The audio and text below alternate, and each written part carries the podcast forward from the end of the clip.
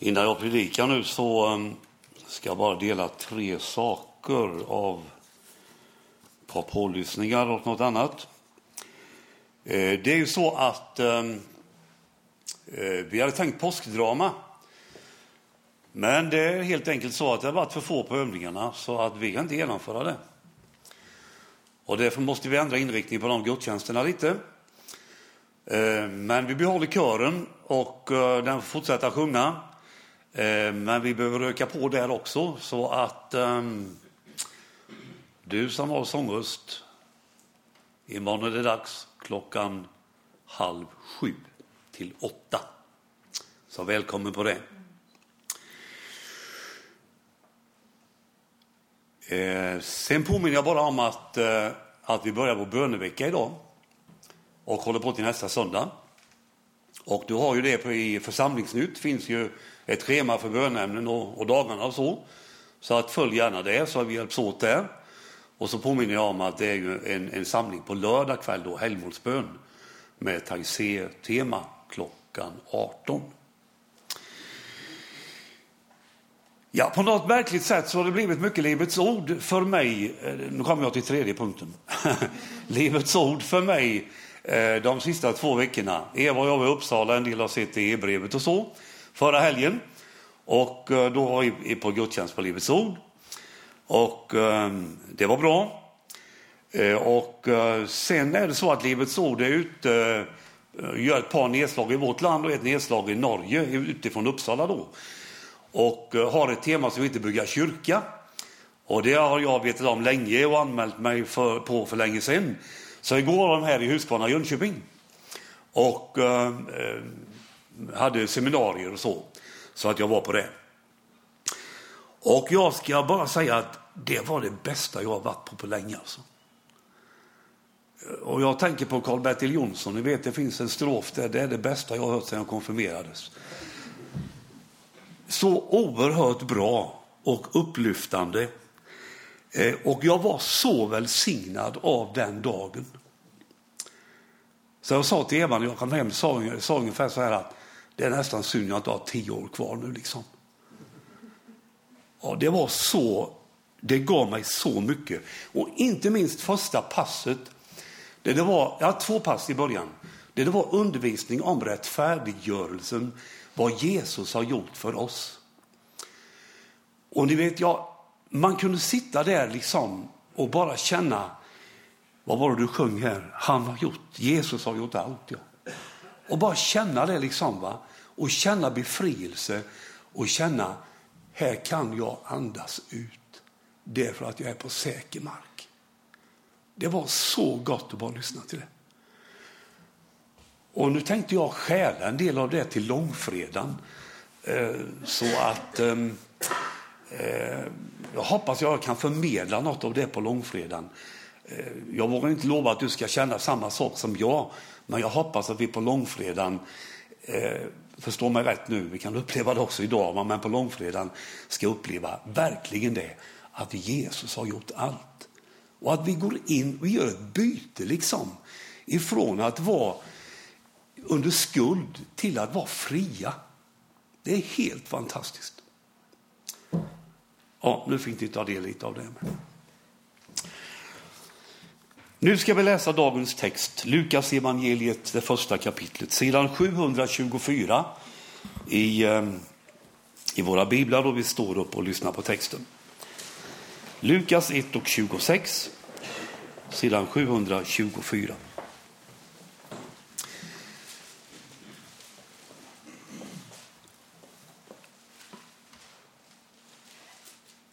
I den sjätte månaden blev ängeln Gabriel sänd från Gud till en ung flicka i staden Nasaret i Galileen. Hon hade trolovats med en man av Davids släkt som hette Josef och hennes namn var Maria. Ängeln kom in till henne och sa, vad hälsar du högt benådade, Herren är med dig. Hon blev förskräckt över hans ord och undrade vad denna hälsning skulle betyda. Då sa ängeln till henne, var inte rädd, Maria, du har funnit nåd hos Gud. Du ska bli havande och föda en son och du ska ge honom namnet Jesus. Han ska bli stor och kallas den högste son. Herren Gud skall ge honom hans fader Davids tron och han ska härska över Jakobs hus för evigt och hans välde ska aldrig ta slut. Maria sa till ängeln, hur ska detta ske? Jag har ju aldrig haft någon man. Men ängeln svarade henne, helig ande ska komma över dig och den högstes kraft ska vila över dig. Därför ska barnet kallas heligt och Guds son. Elisabet, din släkting, väntar också en son nu på sin ålderdom. Hon som sades vara ofruktsam nu i sjätte månaden. Ty ingenting är omöjligt för Gud. Maria sa, jag är Herrens tjänarinna. Må det ske med mig som du har sagt. Och ängeln lämnade henne. Amen. Varsågoda och sitt.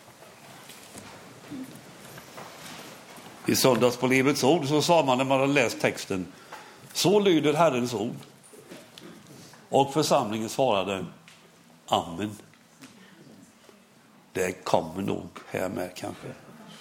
Det, så, så, ju mer församlingen är med i gudstjänst, ju bättre är det. Ja, den här texten är full av det vi kallar för under. Och här i texten sker det som ur mänsklig synvinkel inte är möjligt. Det är som att, för att citera Paulus, vad ingen människa har anat. Och Det kommer ju fram i texten att det är Gud som gör det omöjliga. För vi läste ju att ängeln sa till Maria, ingenting är omöjligt för Gud.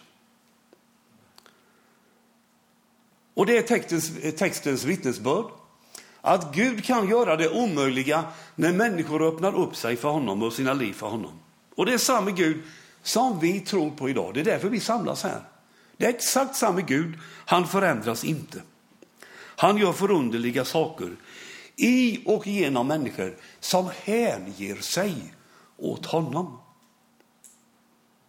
Det största undret har vi satt som tema. Och om vi ser på hela texten och hela dess innehåll som det största undret så plockar jag ett par saker där. Jag brukar ha fyra punkter, idag blir det två. Två punkter. Det första, Gud blir människa. Detta är helt omöjligt att greppa. Orden räcker inte till.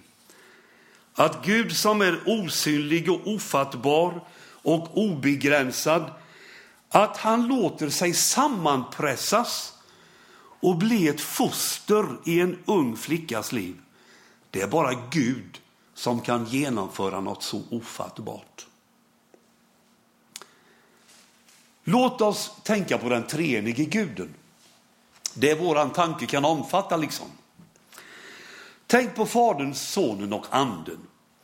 Att de lever i evighet, i en harmoni av absolut ren kärlek. Och i den kärleken, i gemenskapen där, så ger de sig ständigt åt varandra. Det är fullkomlig harmoni. Men så splittras denna heliga gemenskap när Fadern sänder Sonen till jorden. Det liksom sliter och känns i Gud när han själv blir ett foster i Marias inre. Och trots den splittringen i Gud, så att säga, när sonen sänds, så finns det hela tiden kvar ett band mellan fadern och sonen. Det talar Jesus om under sin verksamhet när han säger att han gör bara det som fadern har visat honom. Så det finns hela tiden ett band kvar mellan fadern och sonen. Det är som att ett stort gummiband av kärlek tänjs ut, ett kärleksband som når från himlen och ner till jorden. Det är alltså så här att när Fadern sänder sin son hit ner så känns det i hjärterötterna liksom. Det är ett lidande för Fadern. Så som någon säger, människan är inte den som först blir utsatt för lidande. Gud har allra först tagit lidandet på sig. Men vad är det som driver Gud fader att sända sin son till oss? Vad är det som gör att han uthärdar den här smärtan? Och det handlar hela tiden om kärlek. Kärlek som hela tiden tänker på oss. Kärlek som hela tiden ger. Det är gudomlig kärlek. Och för att stryka under detta så läser vi ett par verser från första Johannesbrevet 4. Det står så här.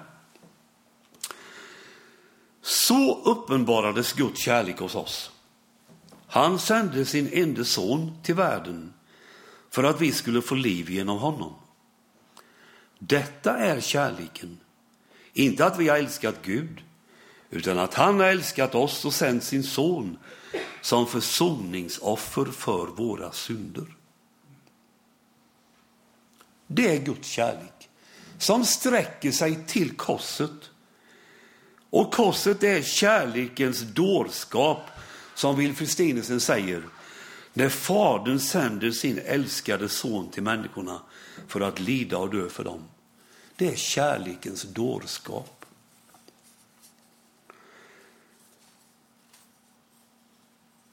När eh, Paulus skriver om detta med Guds nedstigande till oss så skriver han så här i Filipperbrevet, det andra kapitlet.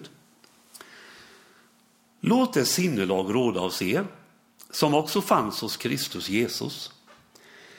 Han ägde Guds gestalt men vakade inte över sin jämlikhet med Gud utan avstod från allt och antog en tjänares gestalt och han blev som en av oss. När jag funderade på den här predikan så var det några ord i de här verserna som liksom glimmade till och det var orden avstod från allt. Du ser att det står i texten där. När Jesus av kärlek ger sig till oss, då avstår han från allt det som han var i. Kärleksgemenskapen som vi nämnde, evighetens värld. Han avstår sin upphöjdhet, sin jämlikhet med Gud. Han avstod från allt för våran skull. Om vi nu tänker på oss och tänker på detta att avstå, så säger faktiskt Jesus så här. Ingen av er kan vara min lärjunge om han inte avstår från allt han äger. Så säger Jesus. Och någon säger att de här orden av Jesus det är helt enkelt en omskrivning av det första och största budet. Du ska älska Herren din Gud av hela ditt hjärta, av hela din själ, av hela ditt förstånd och av hela din kraft. Här handlar det alltså om att öva upp sina sinnen så att inte vi längre betraktar något som vår egendom. Vi behöver saker och ting för att leva naturligtvis. Men poängen är att se allt som ett lån. För Jesus var det så, när han älskade sin far och gjorde vad fadern ville, att då fick han avstå. Och det är samma väg för oss.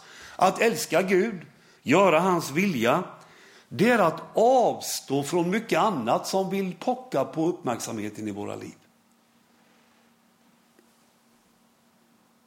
Och egentligen är det ju på ett sätt inte så märkligt detta med att avstå. För vi gör nog det ständigt genom livet. Vi tvingas ständigt att välja väg. Och om vi väljer den och den vägen och lösningen som vi tror är bäst, då säger vi nej till en massa andra vägar och lösningar. Bara för att ta ett banalt exempel. Om du ska köpa filmjölk, så sa jag en gång att du har 30 olika sorter att välja på minst, tror jag. Men när du har gjort ett val som du tror är bäst, så har du avstått från de andra sorterna. Eller ett allvarligare exempel.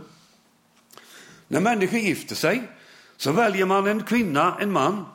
Det finns massor av män och kvinnor bredvid, men de avstår man. Man väljer en. Att älska Gud, att leva med Jesus, det är också att avstå. Att lägga sånt åt sidan som vill dra mig bort från Gud. Och ibland kan det kosta på så det tar tag långt in i både kropp och själ.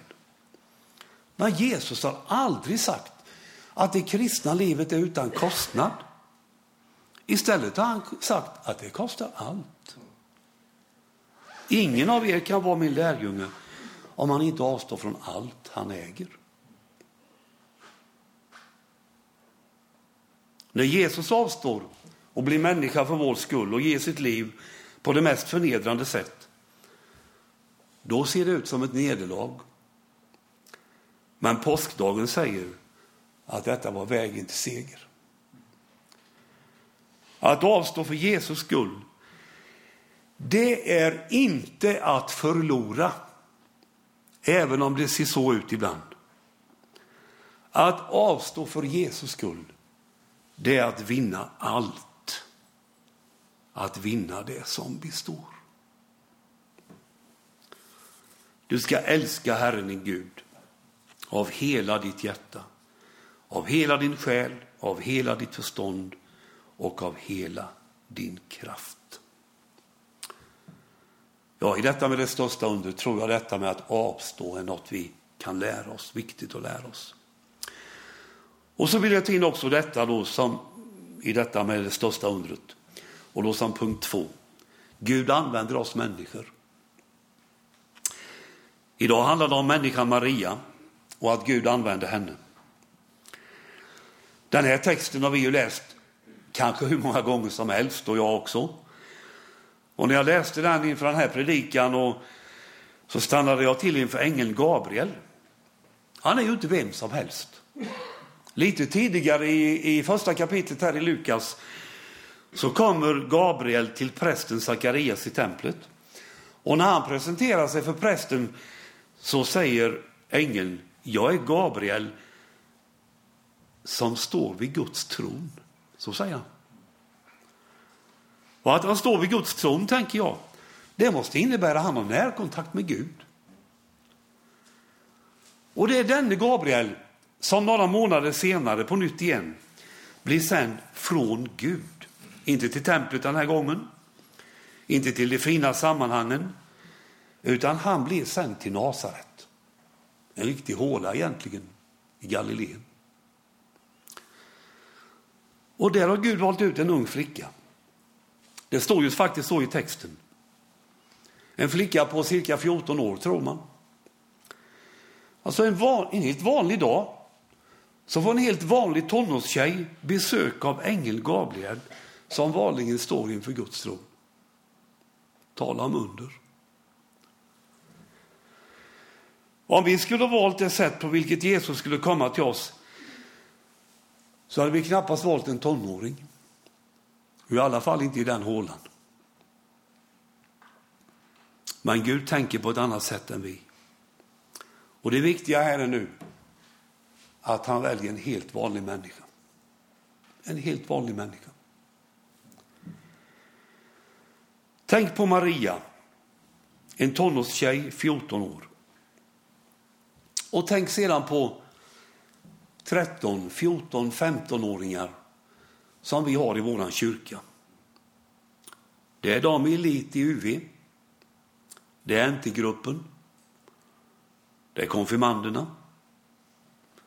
Nu tror inte jag att vi föraktar dem på något sätt, men jag vill ändå stryka under att vi ska räkna med dem i vårt sammanhang. Lyssna till dem och tro att Gud använder dem hos oss. Vi planerar basar igen i december. Vi har första sammanträde på torsdag kväll. Och vi hoppas att det går i lås. Och då måste jag säga att det är den här unga gruppen, 14-15, som har tryckt på mest för att det ska komma igång. Så är det.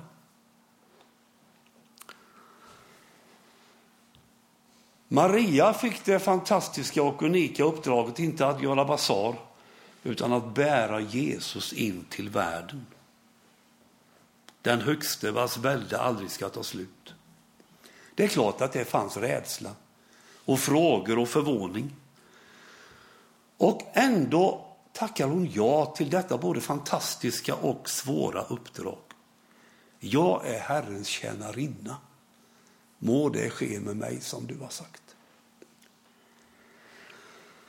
Vi vet att det här uppdraget innebar kamp, prövningar och svårigheter.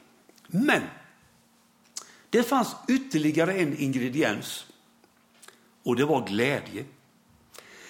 När ängeln kommer till Maria så säger han Var hälsad du högt benådade, säger han. Det, när jag ser den bilden framför mig så tänker jag det är nästan som Gabriel gör sig lägre än Maria. Men var hälsad du högt benådad. Och var hälsad, de, de orden, de kan också översättas gläd dig. Gläd dig. Det Maria gick in i handlade också om glädje. Och jag anar då att den där hälsningen, den kom Maria ihåg och den fanns som en grundton i hennes inre hela tiden. Glädjen fanns där som en grund också när svårigheter och prövningar kom. Gud använder oss människor. Och lyssna nu. Det är ingen som är utanför det. Utan det gäller oss nu, vi allihop, vi som är här. Och för oss är det också så, som det var för Maria. Vi är bärare av Jesus i våra hjärtan. Och då tänker jag på ordet mission. Det ordet betyder ju sändning. Och nu får vi inte bara tänka på Tchad och Ukraina utan också Huskvarna och våra jobb och var vi än finns någonstans. Där vi är, där får vi vara med och bära ut Jesus.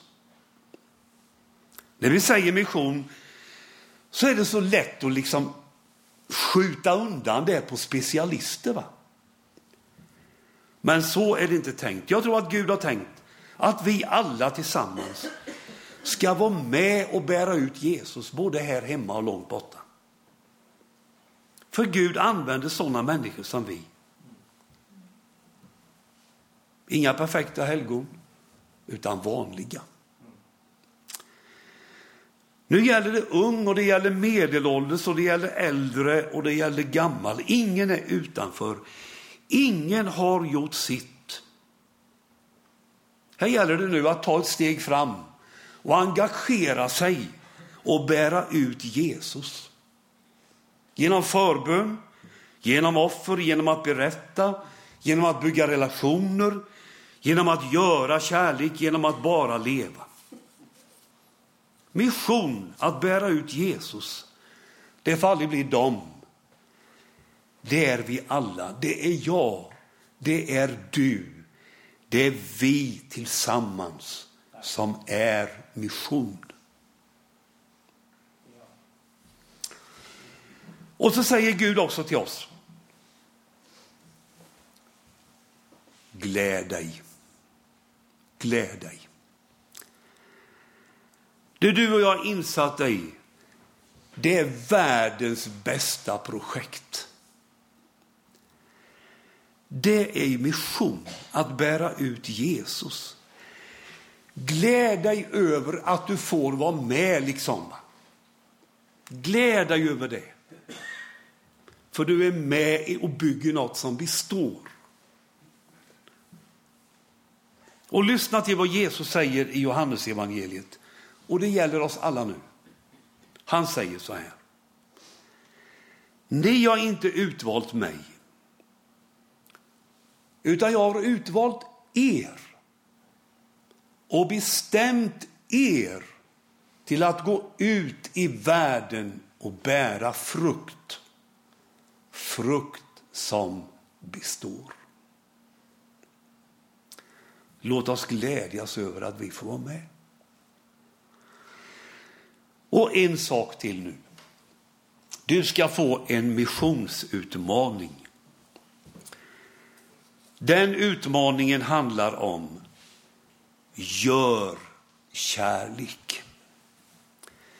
Gör en konkret sak för någon den här veckan som kommer. Baka bullar, tvätta bilen, räfsa i trädgården. Gör det där besöket. Ring samtalet, skriv brevet, Hjälp någon när den ska till sjukhus. Var kreativ. Gör små saker med stor kärlek. Och gör det för Jesus. Herre, helga oss genom sanningen. Ditt ord är sanning. Amen.